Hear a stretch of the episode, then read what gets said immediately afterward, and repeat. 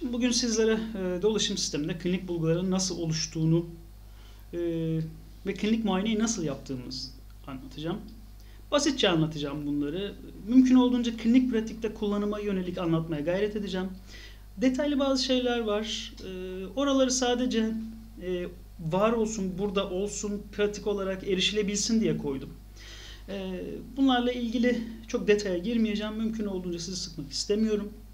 Öncelikle e, bugün çok özel bir gün gerçekten. E, Türkiye Büyük Millet Meclisi'nin kuruluşunun 100. yıl dönümü. E, benim için de çok özel bir gün oldu. Bu ilk defa bir canlı yayın yapıyorum. Bugüne denk getirdik. Güzel oldu. Hepinizin 23 Nisan Ulusal Egemenlik ve Çocuk Bayramı'nda kutlarım. İnşallah nicelerini hep beraber görürüz. Başlamadan önce de yine Kedi Hekimliği Derneği ne ve e, yönetim kurulu başkanına ve e, yönetimine de teşekkür etmek isterim. Şimdi öncelikle dolaşım sistemi nasıl çalışıyor? Bu benim çok uzun zaman önce çizdiğim bir e, görüntü. Yıllardır bunu kullanıyorum. E, biliyorsunuz dolaşım sistemi akciğerler ve kalp arasında kanın e, döngüsüyle oluşuyor. Arteriyel kanın iletilmesiyle ilgili olarak başlayacak olursak, öncelikle akciğerlerden vena pulmonalisler kanalıyla sol atriuma gelen arteriyel kan mitral kapaklarıyla sol ventriküle geçiyor ve sol ventrikülden her bir sistolde aort yoluyla tüm vücuda gönderiliyor. Gönderilen kan bütün vücudun dokularını perfüze ettikten sonra venöz dolaşıma karışarak ne oluyor? Kranial vena cava ve kaudal vena cava ile sağ atriuma geliyor. Buraya kadar tamamı e, aslında büyük dolaşım dediğimiz. Hani liseden beri biyoloji derslerinde hep gördüğümüz e, şeyler. Ama olayın temeli bu. Yani bunu anlamadıktan sonra e, kalp hastalıklarının nasıl oluştuğunu veya dolaşımın nasıl aksadığında yani aksadığında nelere sebep olabileceğini e, bu şekilde daha rahat görebiliriz, anlayabiliyoruz. Şimdi sağ atriumdan triküspit kapakları aracılığıyla sağ ventriküle geçtik ve e, sağ ventrikülden de sistolik e, siklusla pulmoner arterlere ile beraber hem sağ hem sola akciğerlere kanı gönderdik. Dolaşım sistemi domino taşları gibidir. E, düz yolunda hiçbir sıkıntı yoktur. Fakat geriye doğru e, bir yerde bir bozulma olduğu zaman sistem geriye doğru çalışmaya başlar. Şimdi iki ayrı kompartman olarak ele alacak olursak birincisi sol kalp yetmezliği. Diğeri de sağ kalp yetmezliği olacak. Peki sol kalp yetmezliğinin nedenleri neler? En bilinen nedenleri kapak hastalıkları, mitral kapak dejenerasyonu. Çok sıklıkla karşılaştığımız bir hastalık. Küçük kırk köpeklerin yani resmen başının belası. Nedeni bilinmiyor. Korkunç bir hastalık ve gerçekten bir tedavisi %100 e, bir tedavisi yok. Bununla ilgili e, mitral kapak e, düzeltmeleri yapılıyor. Yapan birkaç merkez var dünyada. Gerçekten çok profesyonel bir işlem ve çok iyi bir ekip gerektiriyor. Çok iyi bir donanım gerektiriyor. En çok Havayla King Charles ırkı köpekleri etkiliyor ne yazık ki.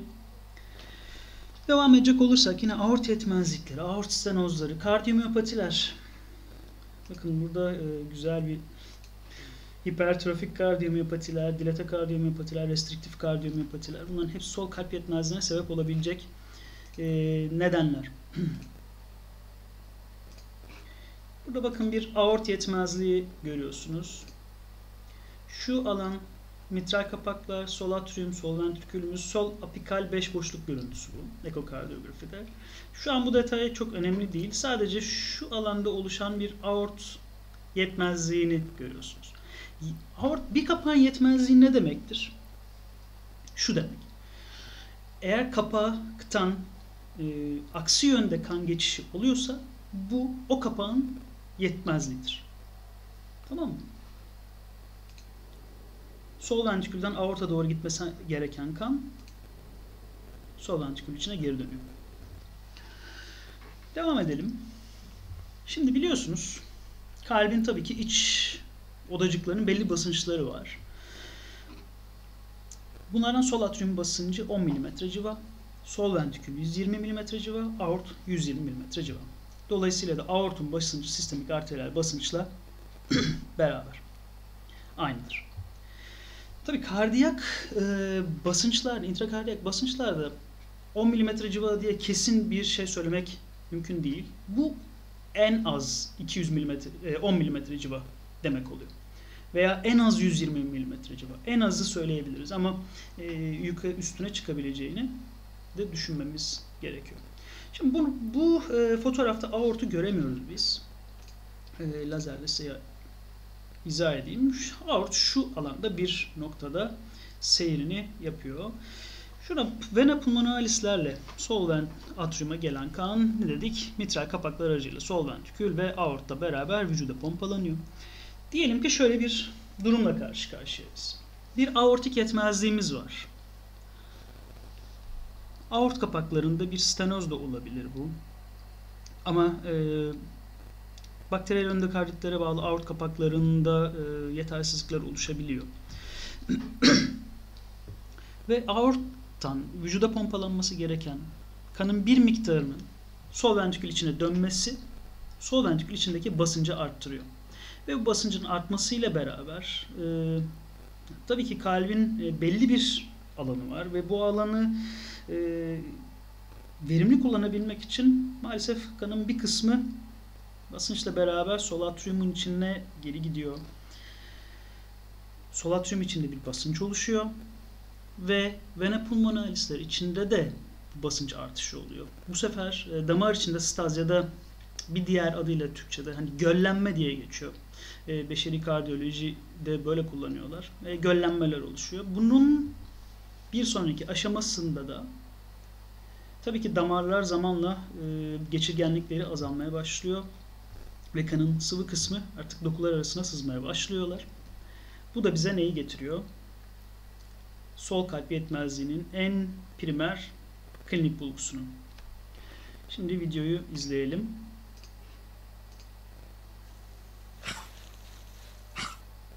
O özür dilerim.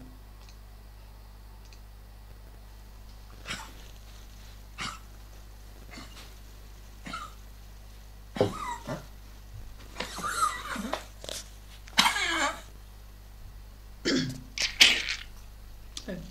Öksürük sol kalp yetmezliğinin en belirgin bulgusu ve efor kaybı. Bello e, yaklaşık 12 yaşında zannedersem hayatını kaybetti.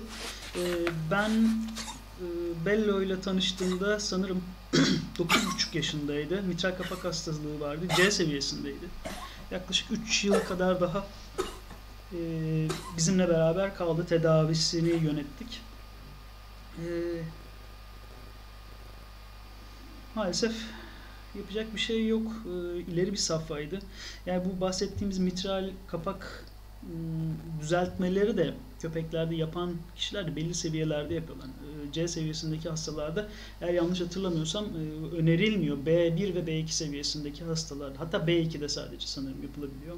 Yanlış olmasın. E, bunu evet, Can Bey alttan yazmış 27 bin sterlin civarı bir operasyon ücreti var. Gerçekten çok ciddi bir maliyet. evet ne dedik? Konumuzdan e, çok sapmayalım. Sol kalp yetmezliğinin en önemli bulgusu öksürük ve efor kaybı, çabuk yorulma. Peki, sağ kalp yetmezliği nedenlerimiz. Birincisi drofilariazis. Aslında e, birazdan tekrar bahsedeceğim. E, sağ kalp içinde, yani pulmoner damarlar içinden uzanan e,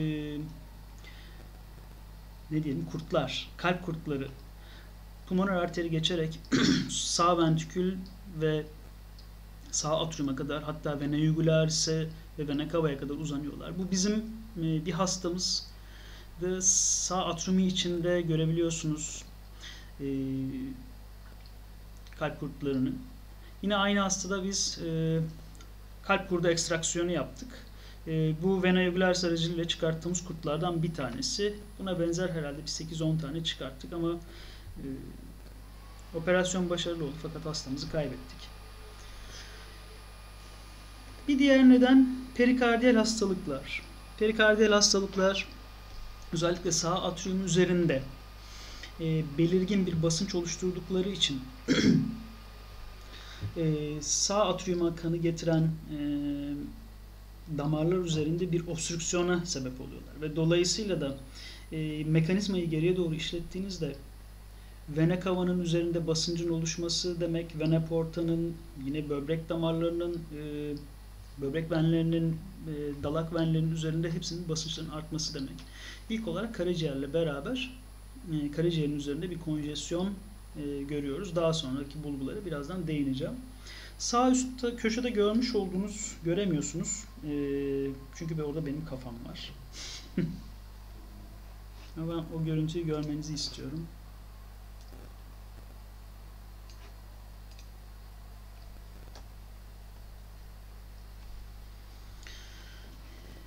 Bu e, insanda çekilmiş bir dinamik e, MR görüntülemesi. Perikardiyal efüzyonu olan bir hasta. Sağ atriumun duvarının sağ atrium içine çöktüğünü görüyorsunuz. İşte oluşan obstrüksiyon bu. Ve bu ciddi bir hayati risk oluşturuyor. Kardiyak tamponat diyoruz bunu.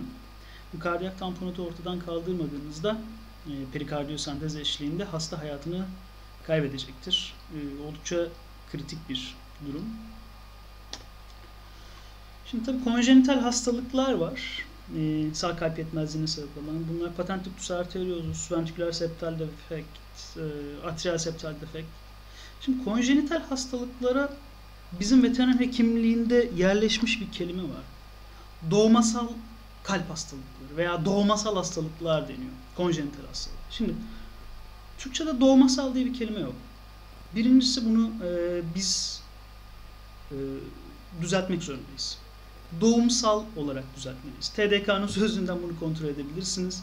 Doğmasal sözcüğü Türkçe'de yok ne yazık ki. Ee, bu yüzden buna dikkat edelim. Lütfen dilimize sahip çıkalım. Doğumsal olarak e, bunları düzeltelim. Tamam Üst tarafta gördüğünüz e, bir patentus arterios hastama ait adı Pukka'ydı. E, testere ağzı görüntüsü çok belirgin, çok spesifik bir görüntüdür. Aşağıda da başka bir hastaya ait iki boyutlu görüntüsü var. Hemen şurada da e, duktusun varlığını e, hissedebilirsiniz.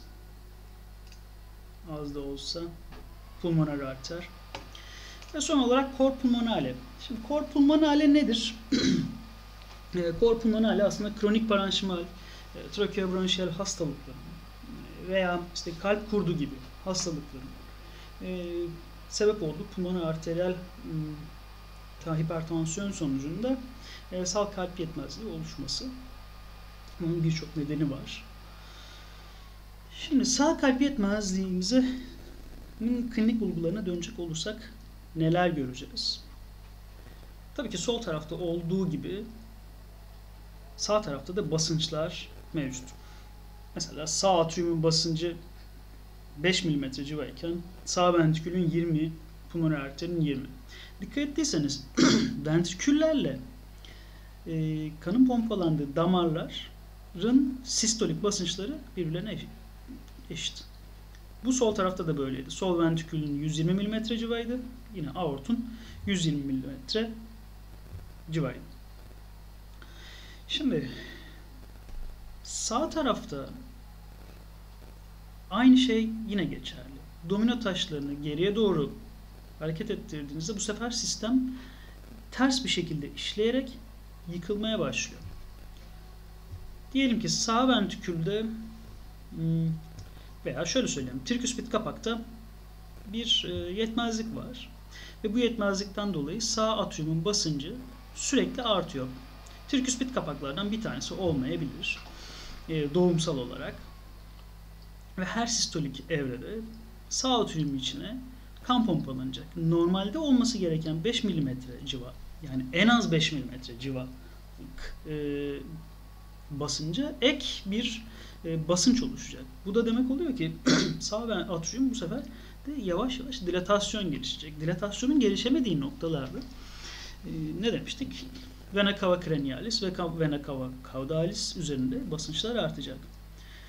Ve basınçlar arttığında bu sefer ne olacak? Yugular venin üzerinde e, farklılıklar göreceğiz veya aynı bu hastada olduğu gibi bakın e, az önce size görüntüsünü gösterdiğim kalp kurdu e, kalp kurtlarını gösterdiğim e, hastamız bu. Yugular ven oldukça dolgun sağ kalp yetmezliğine bağlı olarak. Bir diğer şey, bir diğer klinik bulgumuz karın boşluğunda sıvı toplanması asit diyorlar. Beşeride biz genelde asites diyoruz. Ben de asites demeyi ağzım alıştığı için kullanıyorum. Ve periferal ödem. Periferal ödem şöyle oluyor. Genellikle önce sağ arka ayakta başlıyor. Hayvan eğer erkekse skrotuma ve daha sonra da sol bacağa doğru yayılıyor. E, dişilerde açıkçası e, çok farklı bir görüntü olduğunu söyleyemeyeceğim. Sadece skrotum yok ama vulva dudaklarında e, ödem oluştuğunu açıkçası ben şahit olmadım. Şimdi tabii işin bir de yani e, kompensasyon mekanizmaları kısmı var. E, benim burada detaylarına girmek istemediğim konu bu. Çünkü burada detaya girdiğimizde kafalarımız tamamen karışacak ve bunlar bize klinik pratikte e, çok fazla e, yarar sağlamayabilir. E, ama bazı işte çalışmalar yapmak istiyorsanız tabii ki bunun detaylarını öğrenmek zorundasınız. E, sadece şunu bilelim. Basınç artışları bir miyokardiyal stres oluşturuyor ve bu miyokardiyal stresler e, nörohormonal mekanizmaları aktive ediyorlar. Bu sefer miyokardiyal kontraktiliteler artıyor, kalp işikleri artıyor, hücre gerilim, gerilimleri arttığı için hipertansiyon, e, hipertrofiler ve dilatasyonlar şekilleniyor ve bunların en sonunda da konjestif kalp yetmezlikleri ortaya çıkıyor ve klinik bulgular oluşuyor. e, bu noktaları biraz hızlı geçeceğim. E, atrial natriuretik peptit e, aktive olduğuna atrial duvar gerildiğinde noradrenalinin etkilerini baskılıyor. Bunu söylemeliyim. E, atrial natriuretik peptitler e, vazodilatatif etkiye sahipler. Fakat basıncın çok arttığı durumlar artık yeteri kadar e, etki gösteremediklerinde noradrenalin etkisi tamamen ortaya çıkıyor ve yine taşikardi ile beraber konjestif kalp yetmezliği ile karşılaşıyoruz. Bu da e, akış şemamız. Hmm ANP aktivasyonu ile ilgili olarak. Bir de tabii renin aldosteron angiotensin sistemi var. Ee, burada şunu bilmek yeterli diye düşünüyorum. Ee, vazokonstrüksiyonu oluşturan bir mekanizma ve biz kalp hastalarında bu vazokonstrüksiyon oluşmasını istemiyoruz. Kullandığımız ilaçların da zaten birçoğu bu vazokonstrüksiyonun e, oluşmasını engellemeye yönelik. Çünkü vazokonstrüksiyon oluştukça ne oluyor? Damarlarda e, sistemik basıncın bir artışı şekilleniyor. E, bunu ACE inhibitörleri işte anjiyotensini e, inhibe ederek yaparken e, bazı ilaçlar e, doğrudan vazodilatasyon yapan e, etkileriyle e, sistemi e, kompanze ediyorlar. Yine rahatsızla ilgili e, akış şemamız da bu şekilde. Şimdi klinik muayeneye geçecek olursak e, nasıl bir muayene sistematiği izlemeliyiz? Peki klinik muayenede kardiyak klinik muayenede palpasyon yapılmalı mı? Oskultasyon ne zaman ve nasıl yapılmalı? Oskultasyon yaparken nelere dikkat edilmeli? Bunları konuşacağız.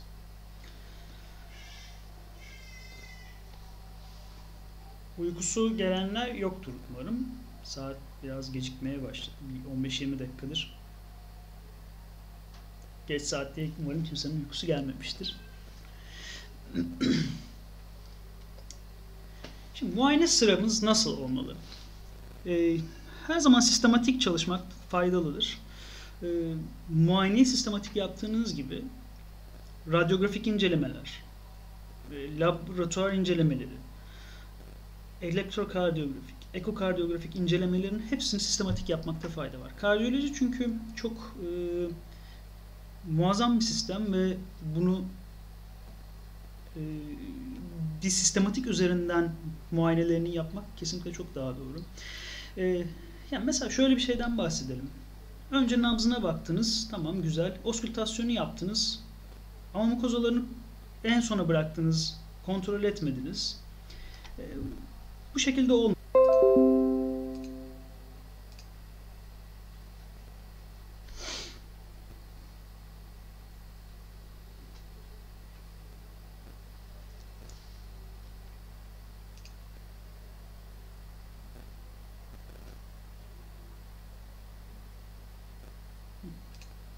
Ee, yayında bir donma oldu arkadaşlar. Kusura bakmayın. Ee, tekrar e, akıştayız. Şimdi yatmak istemiyorum. Yatmak istemeyen hayvanları asla zorla yatırmamalıyız. Yani özellikle bu kediler için çok fazla karşılaştığımız bir durum. Yani e, şimdi öyle şeylerle karşılaşıyoruz ki kedi nefes alamıyor. Ya, muayeneyi yaptık yapmadık falan bir kan alalım. Arkadaşlar tamam tabii ki e, kan önemli bir parametre ama e, biz sırf bir şey yapmış olmak için yapmamalıyız. Yani kan bir kalp hastasında solunum güçlüğü çeken bir hastada yapacağımız bir sonraki kademe. Önce sistematik muayenemizi yaptıktan sonra hastayı stabil hale getirdikten sonra bunları yapmalıyız. Yani özellikle kediler bu e, solunum güçlüğü çeken dispnetik kediler e, zorla tutulma hiç tolere edemiyorlar. Yani ben gözümle şahit olduğum maalesef hastalar oldu. Hayatlarını kaybettiler. Şimdi solunum güçlüğü çeken kalp hastası hayvanlar genellikle başlarını gergin tutarlar. İleriye doğru kafalarını uzatırlar. Ağzını açık tutarlar. Kediler daha çok ağzını açık tutar. Yakından incelediğinizde burun deliklerinin genişlemiş olduğunu görebilirsiniz. Kediler ayaklarını vücudunun yakınına tutarak başlarını ileriye doğru uzatırlar. Köpeklerde öksürük tipleri önemli aslında biraz. Hasta sahibinin getirdiği videolar bu konuda oldukça önemli. Bayağı bir e, insana bilgi sağlıyor. Hayvanın çıkardığı sesleri gözlemleyin. Ve bu sesi nasıl çıkardığını e, siz de deneyin. Yani hayvan şöyle bir ses çıkartıyor olabilir. Hepiniz deneyin lütfen. Sesin nereden geldiğini anlayacaksınızdır. Yani yaklaşık olarak böyle larynx e, bölgesinden, bunun arka tarafından e, bir ses geliyor. Değil mi? Yani hayvanın sorunun aslında orada olduğunu düşünebiliriz veya şeklinde bir ses. Genelde kalp hastası köpekler bu tarz bir öksürükle e, geliyorlar. Akciğer ödemi olan hayvanlar bu şekilde öksürürler çok sıklıkla. E, sizler de bunu tekrar ettiğinizde e, öksürüğün nereden kaynaklandığını anlayacaksınız.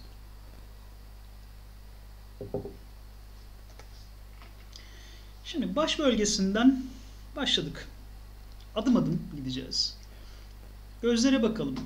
Gözler genellikle hipertansif olan kediler, işte retina ayrılması bağlı veya retinal hemorajilere bağlı hmm, pupiller yanıtları az olur. E, konjüktivaların normalde pembemsi olması gerekiyor ama solgun ve kuru olduğunu görebilirsiniz bazen kalp hastalarının. Her zaman değil. Ama tabii ki konjüktivaları tek başına değerlendirmek çok doğru değil. yani ağız mukozasını değerlendirirken e, orada gördüğünüz bulguları aslında e, penis üzerinde veya vajina e, mukozasında da e, kontrol etmek her zaman faydalıdır. Hiperemik olan hastalarda genelde sağdan sola şant olanlarda polistemiden kaynaklı bir hiperemi görülebiliyor. Siyanoz e, sol tarafta görmüş olduğunuz bu kedimizin ıı, dudaklarının çevresi bile Hatta dili de mosmor. Yani çok belirgin değil ama bu kedide sağdan sola şantlı bir ventriküler septal defekt vardı. Ee, sanırım hayatını kaybetti o da çok kısa bir sürede. Mukozalar solgun olabilir, zayıf bir perfüzyondan dolayı. Ee, anemik olabilir. Kapiller dolum zamanı Sağ tarafta yaptığım gibi köpeklerde ölçmek biraz yani e, muayene etmek biraz daha kolay. E, tabii küçük köpeklerde yine zor. Yani Chihuahua, e, Pinscher, minyatür pincher gibi köpeklerde tabii ki onlar biraz daha biraz da e, agresif olabiliyorlar. Ağızlarını ellemek her zaman bu kadar kolay olmuyor. Bu köpekcağız e, dilate kardiyomiyopati hastasıydı. Artık e, hastalığın ileri safhasında şiddetli bir sağ kalp yetmezliği vasitesi de var. E, kapiller dolum zamanı yaklaşık 3-4 saniye civarındaydı. E, yani 2 saniyenin üzerinde olması demek tabii ki e, burada bir ciddi bir dolaşım bozukluğu olduğunun göstergesi.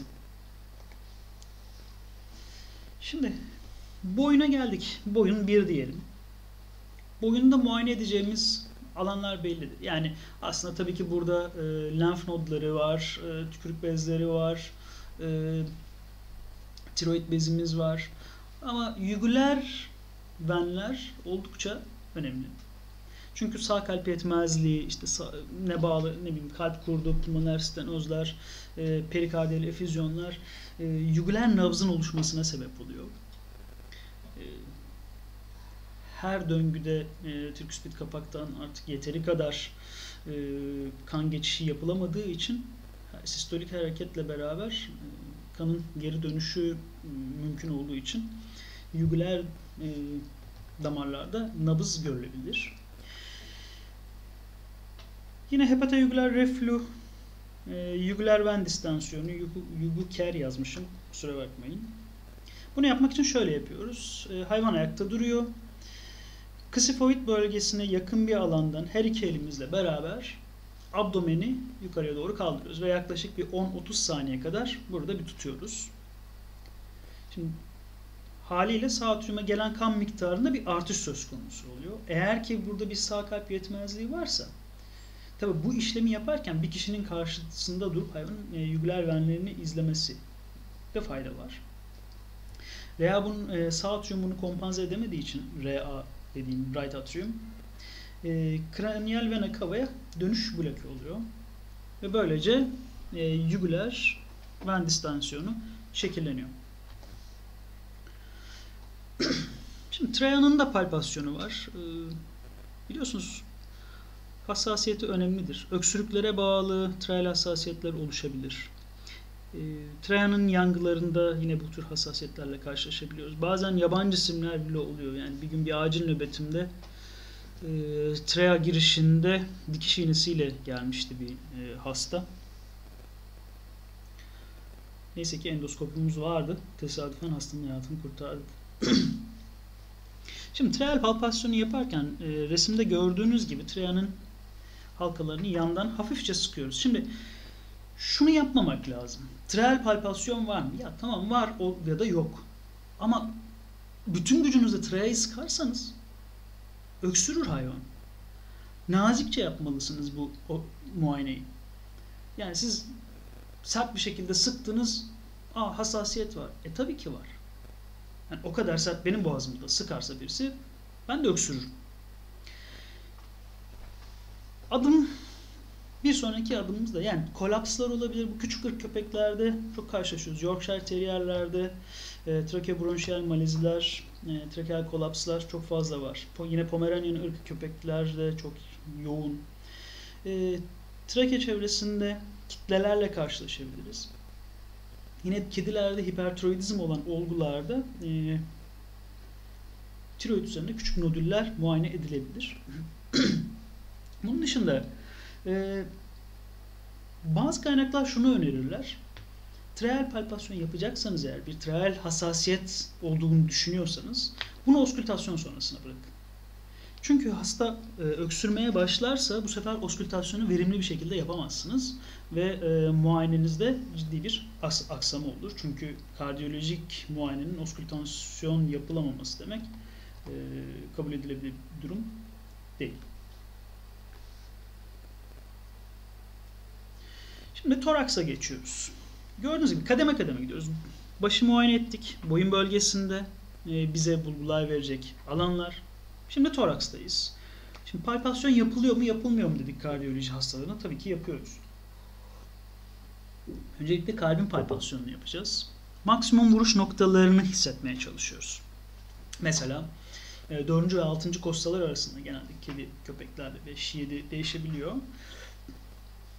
Eğer hastalar çok zayıfsa, heyecanlıysa, çok anemik olabilir.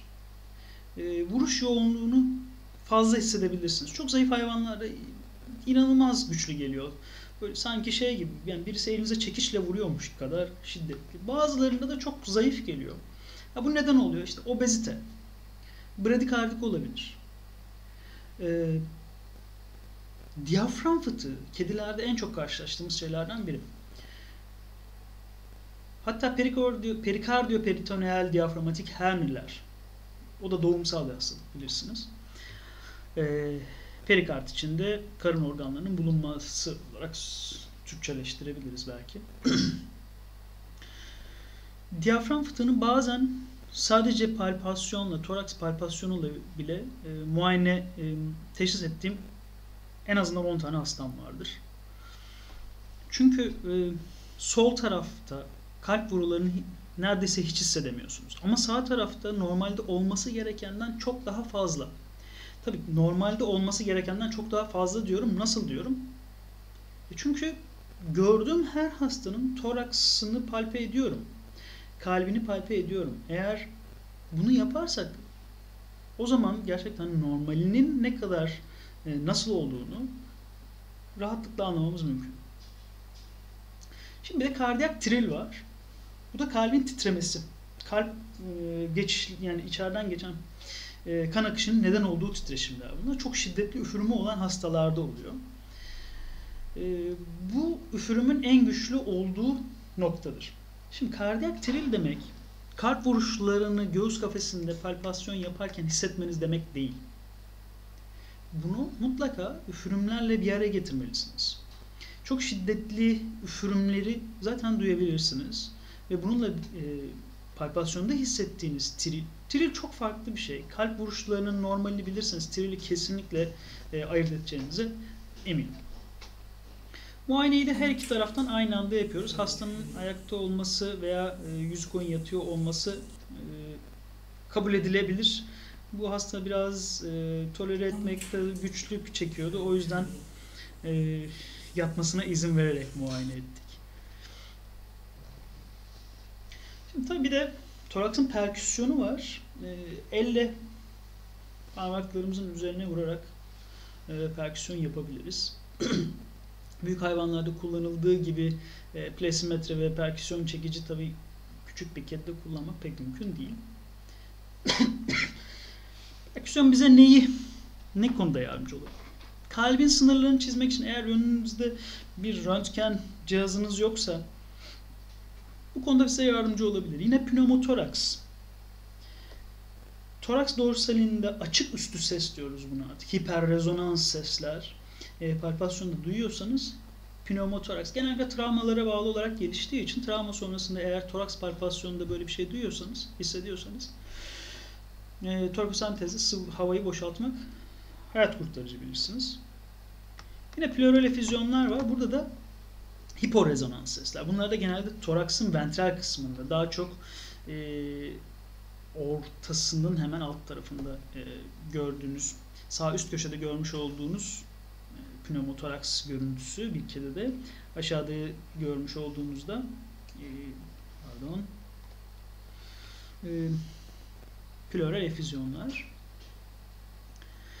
Tabi kitleler olduğunda yani bir akciğer kitlesi varsa hastada dorsalde mat sesler hissediyorsunuz, e, duyuyorsanız hiporezonans, mat sesler toraks dorsalinde o zaman da bir kitleden şüphelenmeniz olası. Yine diyafram fıtıklarında da e, eğer karaciğer toraksa girdiyse sağ tarafta e, dorsalde karaciğerde mat ses olarak duyabilirsiniz. Abdomen, abdomene geçtiğimizde dedik ki işte sağ kalp yetmezliği asitese sebep oluyor. Şiplenomegalilere sebep olabilir, hepatomegaliye sebep olabilir. Yine kronik böbrek yetmezlikleri sistemik hipertansiyona sebep oluyor.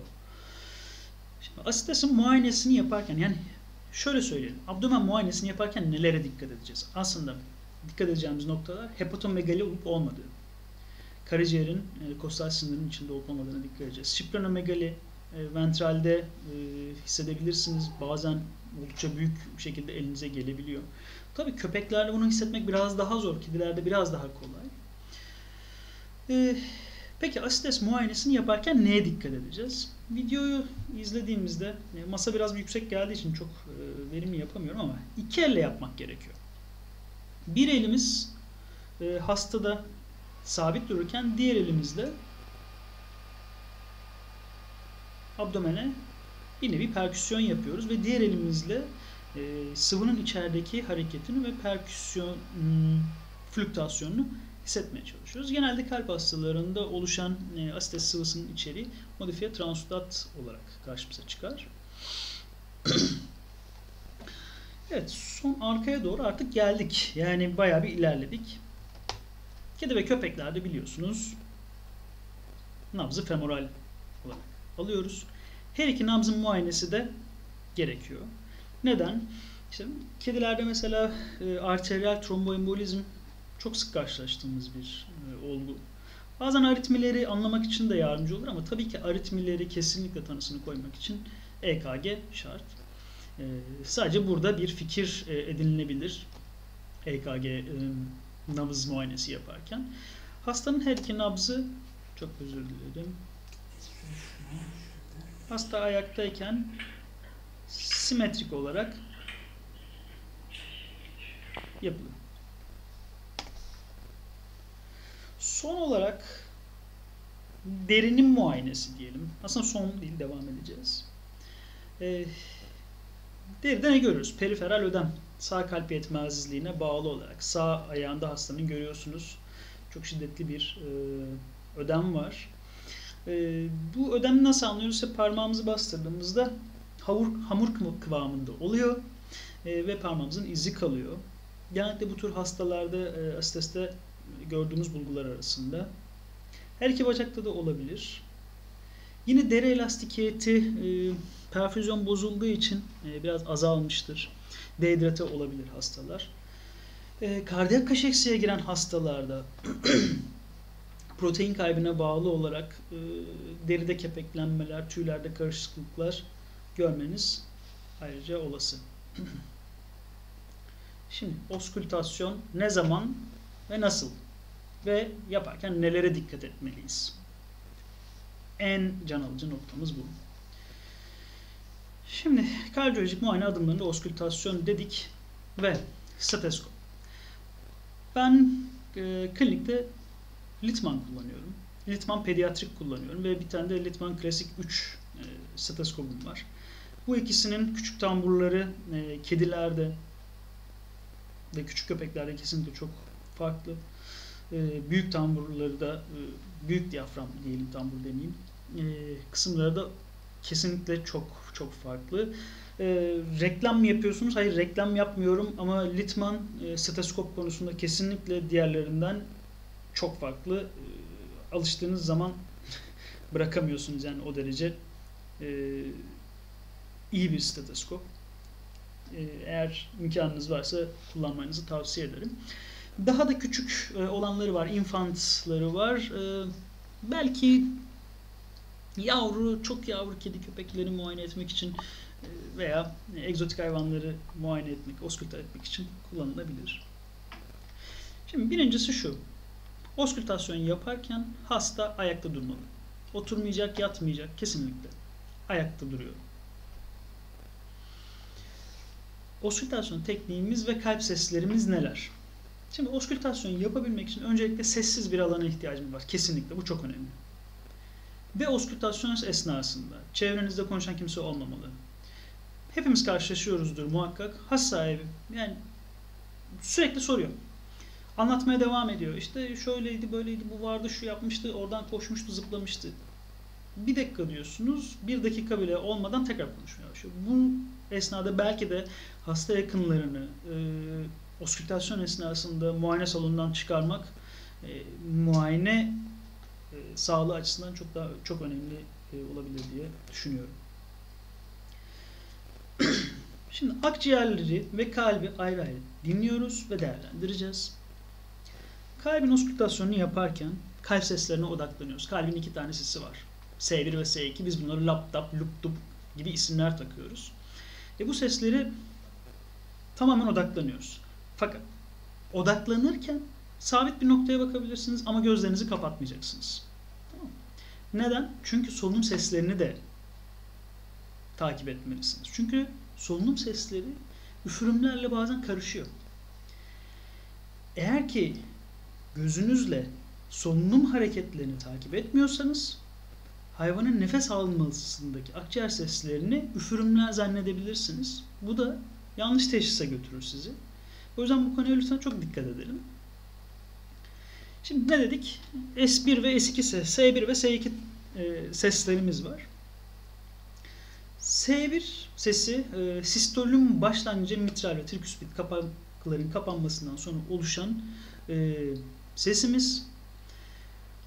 Bu noktada sistol evresi gerçekleşip aort ve pulmoner kapaklar kapanana kadar geçen sürenin tamamı sistol ve S2 de aort ve pulmoner kapakların kapanmasıyla gelişiyor. Yine aort ve pulmoner kapakların kapanmasından mitral ve triküspit kapakların kapanmasına kadar geçen evre ise diastol. Şimdi bunlar neden önemli? Biz çoğunlukla sistolik üfürümler duyuyoruz. Sistolik üfürümler e, klinik pratikte en çok karşılaştıklarımız. Diastolik üfürümler çok nadiren karşılaşıyoruz.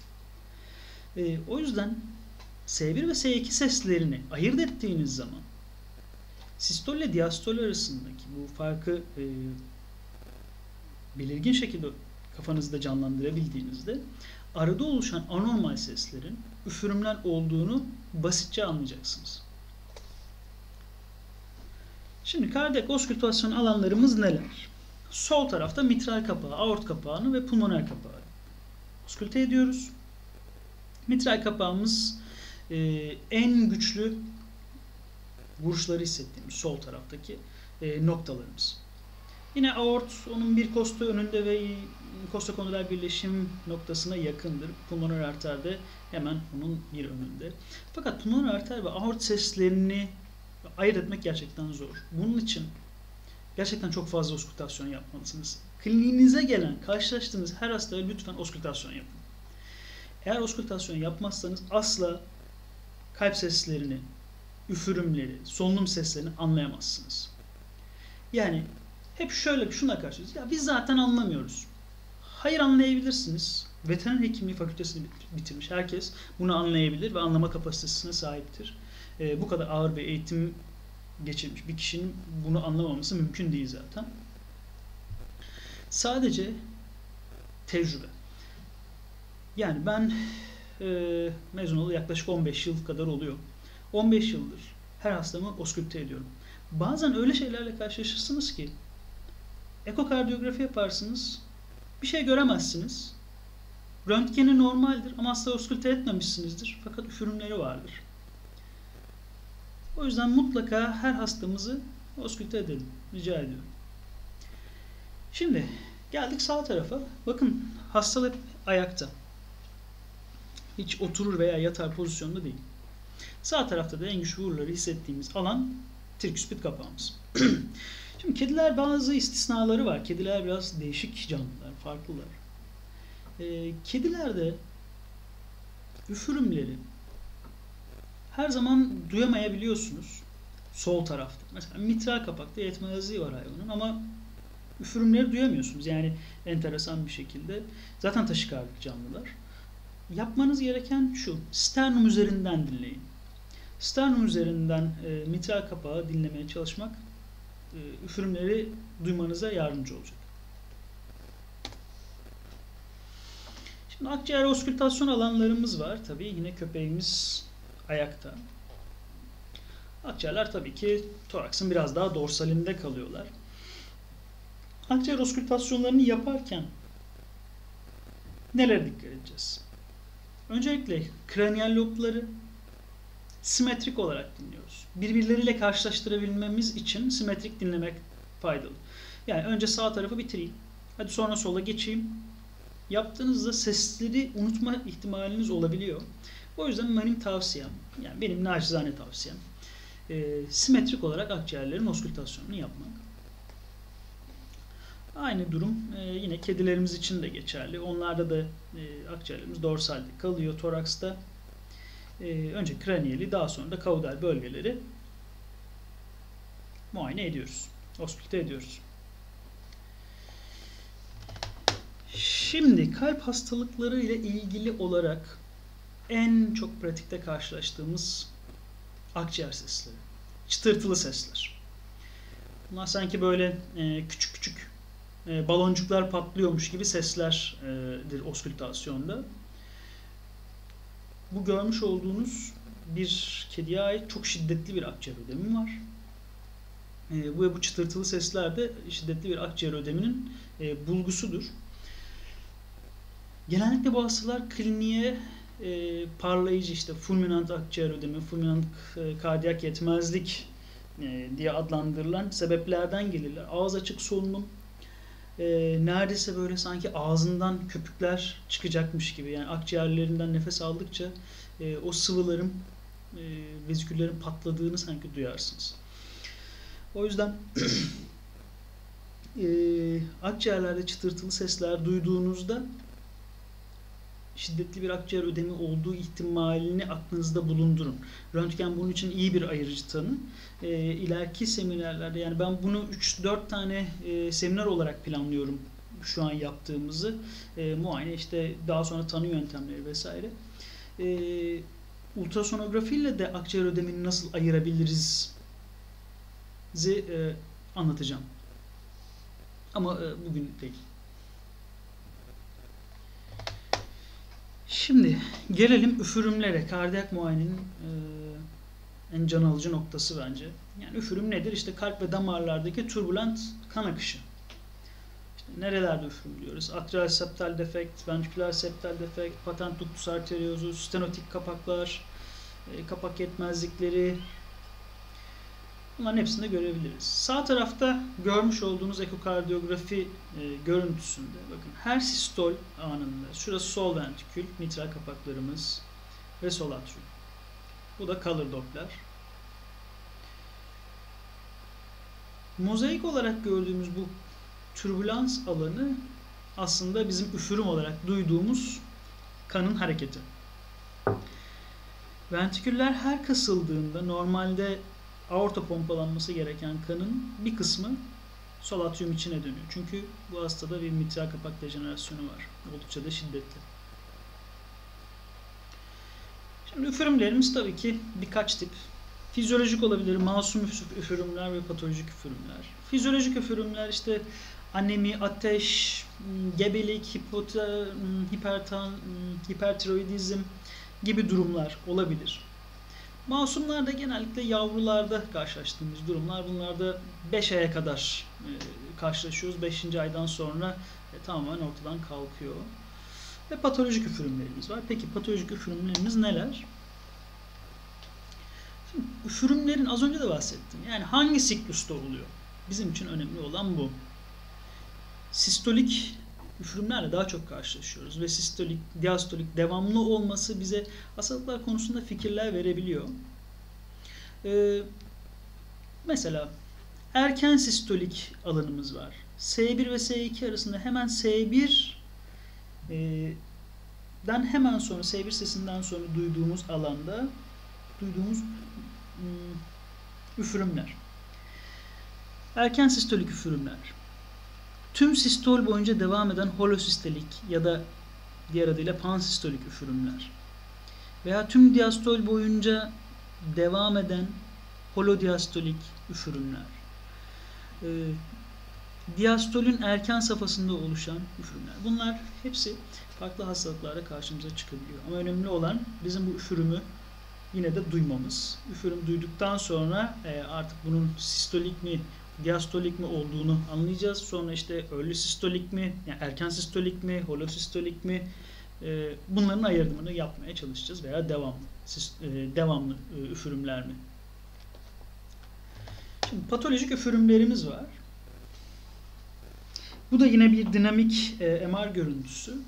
Yanlış hatırlamıyorsam bir insanda dilate kardiyomiyopati di öyle hatırlıyorum ki görüntü de öyle gösteriyor zaten. Ventriküllerin neredeyse kasılması hiç yok. Her kasılmayla beraber kanın mitral kapaktan içeriye nasıl üflediğini görüyorsunuz. Sanki böyle hmm, ejderhanın ağzından çıkan bir duman gibi, e, ateş gibi e, görülüyor. Aslında biz de bunları stetoskopumuzda üfürüm olarak duyuyoruz. Şimdi 6 tip üfürümümüz var. Bu 6 tip üfürümün birinci ve ikinci derece üfürümlerini zaten duymak çok güç. Yani bir neredeyse duyamayabilirsiniz. Çok e, iyi bir stetoskop hatta elektronik stetoskoplar gerekiyor sesi çok yükselten. E, ikinci derece üfürümler çok yumuşak. Normal kalp seslerinden, S1 S2 seslerinden daha az yoğunlukta olan sesler. Üçüncü derece olanlarda ise kalp seslerinin e, şiddetiyle bu üfürümlerin şiddeti hemen hemen aynı.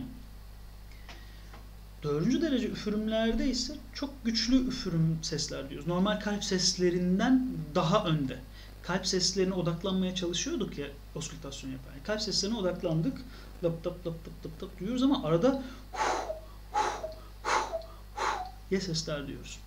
Bu laptop sesleri arasındaki yani lup lup sesleri arasındaki güçlü üfleme sesleri üfürümler dördüncü üfürüm derece üfürüm olarak ifade edilebilir. Şimdi beşinci derece üfürümlerde e, dördüncü derece ek olarak bir de kardiyak tril hissediyoruz. Dedi ki çok şiddetli e, üfürümlerde kardiyak tril duyuluyor ve hissediliyor ve kardiyak trilin hissedildiği nokta zaten üfürümün en güçlü olduğu alan. Yani kardiyak tril olmadan 5. E, derece üfürüm deme şansımız yok e, oskültasyonunda duyduğumuz sese. 6. derecede üfürümler e, buna da karşılaştım. En azından bir herhalde 10-15 hastada karşılaşmışımdır. Stetoskopunuzu koymadan kulağınızı bile kalbe yaklaştırdığınızda üfürümlerin sesini duyuyorsunuz. İnan e, bunu ben ilk duyduğumda ya öyle saçma şey mi olur falan demiştim. E, bizzat tecrübe ettim. Gerçekten oluyor. Ve bu hastalarda stetoskopla bütün torakstan bu üfürümleri duyabiliyorsunuz. Artık kalp sesleri o kadar geride kalıyor ki sadece neredeyse üfürümü duyabiliyorsunuz.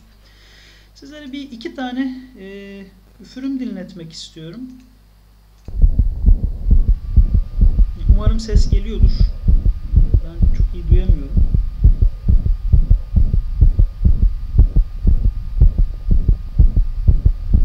Bu duyduğumuz üçüncü derece yumuşak bir e, üfürümdü aslında. Anda dinlediğimizde sadece neredeyse üfürüm sesini duyuyoruz. Yani kalp sesleri o kadar maskelenmiş ve geride ki e, neredeyse duyulması bile mümkün değil. Evet, hepinize teşekkür ederim katılımınız için. Beklediğimin oldukça üzerinde bir katılım e, oldu. Tekrar bayramınızı kutlarım. Hepinize çok teşekkür ederim. Eğer sorularınız varsa e, en azından birkaç tanesini cevaplamaya çalışayım. Yazarsanız memnun olurum.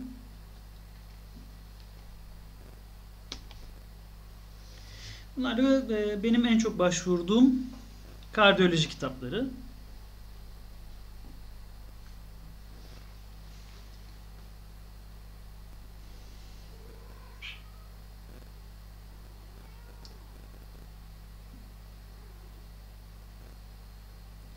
Sanırım soru yok. Hepinize teşekkür ediyorum. Ee, üfürümleri tekrar dinletebilir misiniz demişler. Dinletebiliriz.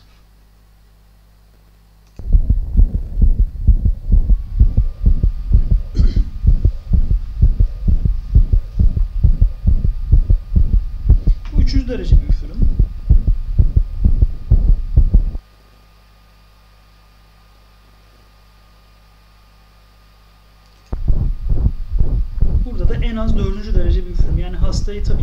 etmeden, e, kardiyak terili hissetmeden e, burada 5. derece üfürüm demek tabii ki çok zor ama en az 4. derece üfürüm olduğunu söyleyebiliriz.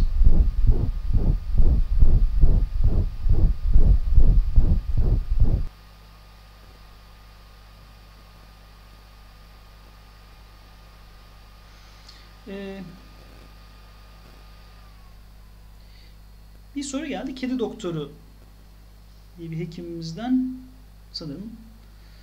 Ee, ranitidinin kedilerde intravenöz uygulamasının akciğer ödemi, bronkospazm yarattığı durumlarla karşılaştınız mı? Ne yazık ki karşılaştım. Yapmanızı tavsiye etmem. Kurtaramıyorsunuz hastayı. Yapacak hiçbir şey yok.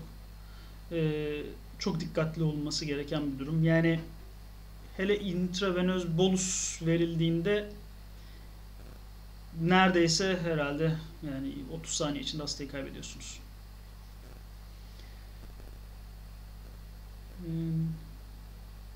Bir hasta sahibimiz de takip etmiş yayınımızı faydalı olduğunu söylüyor. Umarım öyle olmuştur. Şimdi üfürüm duyduğumuzda nasıl tedavi uygularız demiş Azizcan. Ee, şimdi tabii yani üfürüm duyduğumuzda doğrudan bir tedavi etmek her zaman doğru değil. Bazen e, bazı safhalarda kalp yetmezliğinin bazı safhalarında e, 2019 mesela mitral kapak e, hastalığı ile ilgili e, Amerikan e, Veteriner Kardiyoloji Konsensüsü'nün yayınladığı makalede onlar bazı seviyelerde klinik bulgu yoksa daha doğrusu klinik bulgu olmayan seviyede e, tedavi önermiyorlar. Klinik bulgulardan sonra tedavi e, başlanmasını öneriyorlar. E, onun dışında e, bu şeylerle ilgili tedavilerle ilgili detaylı bilgileri daha sonraki yayınlarda yapacağız inşallah. E, bir aksilik olmazsa gelecek hafta yine Perşembe günü aynı saatte düşünüyorum. Çünkü e, bir seminer hazırlamak e, kolay olmuyor. Bir yandan çalışıyoruz. Evde çocuk bakmak da zor.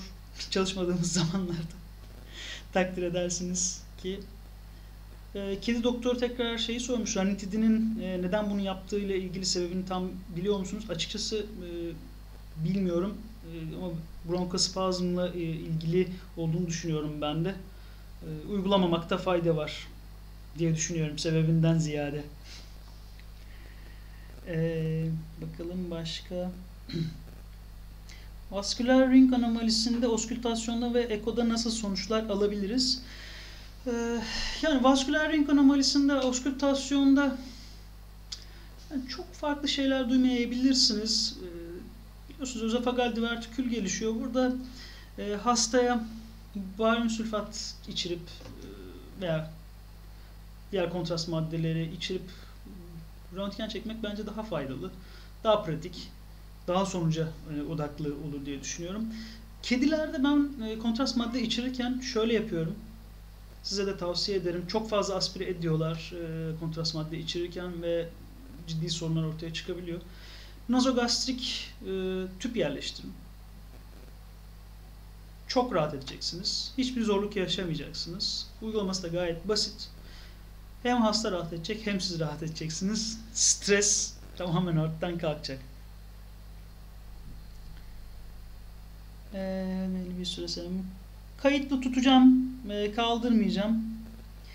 E, Healthy Heart ile Can Klinik da işe yarar demiş arkadaşımız. E, Heart tabii ki e, kullanabilirsiniz kalp hastalarında. E, bir antihipertansif etkisi var. E, tabii ki bu tür e, ürünler tamamen bir tedavinin temeli değil. Bunlar yan destekleyici ürünler. Bunları kullanmakta bir sakınca yok. E, sedasyon ile muayene mümkün mü? Çok agresif hayvanlarda mecbur kalabilirsiniz ama yani e, ne kadar faydalı olabilir? E, sedasyona bağlı e, belki anormal kalp sesleri duyabilirsiniz. Bunlar yanıltıcı olabilir. O yüzden e, sedasyonsuz olabilirse e, daha hoş olur diye düşünüyorum. Soruları kontrol ediyorum bir yandan. E, nasıl oluşan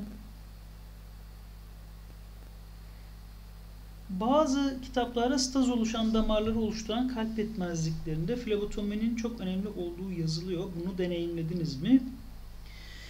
Ee, eğer ki polistemi oluşmuşsa hastada e, flebotomi yapılabilir. Zaten polistemilerin tedavisinde e, flebotomi önemli bir yer tutar. Yine kristaloidler kullanılabilir e, polistemelerde. E, yani onun dışında ekstra flebotominin çok önemli olduğu yazılıyormuş ama ekstra başka bir şey gelmedi aklıma. PDA teşhisinde triller triller bir yöntem olabilir mi? Eko yoksa. Evet, şimdi mesela patent lupus arterioz olan hastalarda e, sol tarafta ikinci kostal aralıkta eğer triller hissediyorsanız çok yüksek ihtimalle patent lupus arteriozdur. E, herhalde bugüne kadar biz fakültede bir 10 tane civarında en az e, patent lupus arterioz teşhisi koyduk ve bunların tedavileri yapıldı, operatif müdahaleleri. Hayatlarına devam ediyorlar.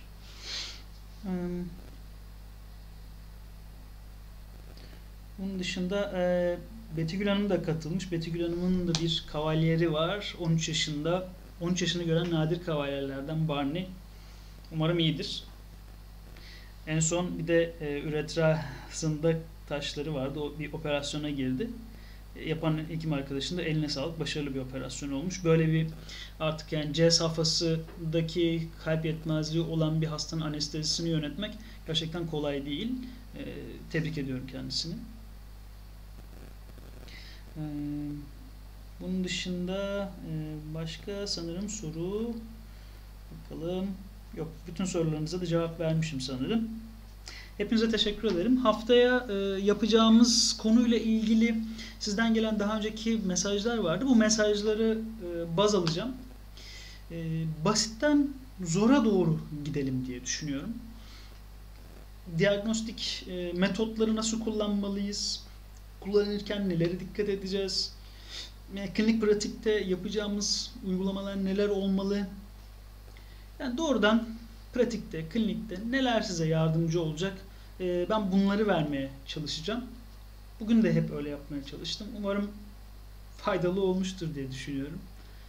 Ee, teşekkür ederim tekrar. İyi geceler hepinize. Tekrar bayramınız kutlu olsun.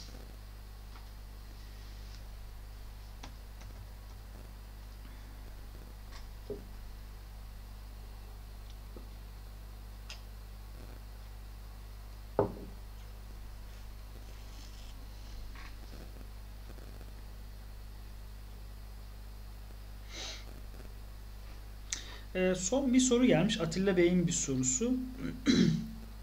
Kliniklerde kullanmak ve bu işe başlamak için optimum özellikleri karşılayabilecek bir ultrason öneriniz var mı? E, demiş Atilla Bey. Şimdi e, Atilla Bey şöyle e, yani şu marka ultrasonu kullanın demek çok doğru değil aslında. E, cihazı ne kadar kullanabildiğiniz, ne kadar kullanacağınız, e, ve harcayacağınız parayla sizin ne kadar kazanacağınız veya kendinizi ne kadar tatmin edeceğiniz de önemli. Eğer ki ben para kazanmak umurumda değil ama gerçekten bu işi çok e, iyi yapmak istiyorum, iyi görüntüler almak istiyorum diyorsanız o zaman e, yaklaşık olarak 100-150 bin liralık bir cihaz almaya ihtiyacınız var. E, onun dışında Doppler'i olmayan bir makine almanızı zaten tavsiye etmem. Eğer kardiyoloji yapacaksanız mutlaka Doppler'i olmak zorunda. E, Dopplersiz bir ultrason cihazıyla sadece iki boyutlu ölçümler yapabilirsiniz ve bu da e, tamamen yetersiz olur. E, umarım cevaplayabilmişizdir.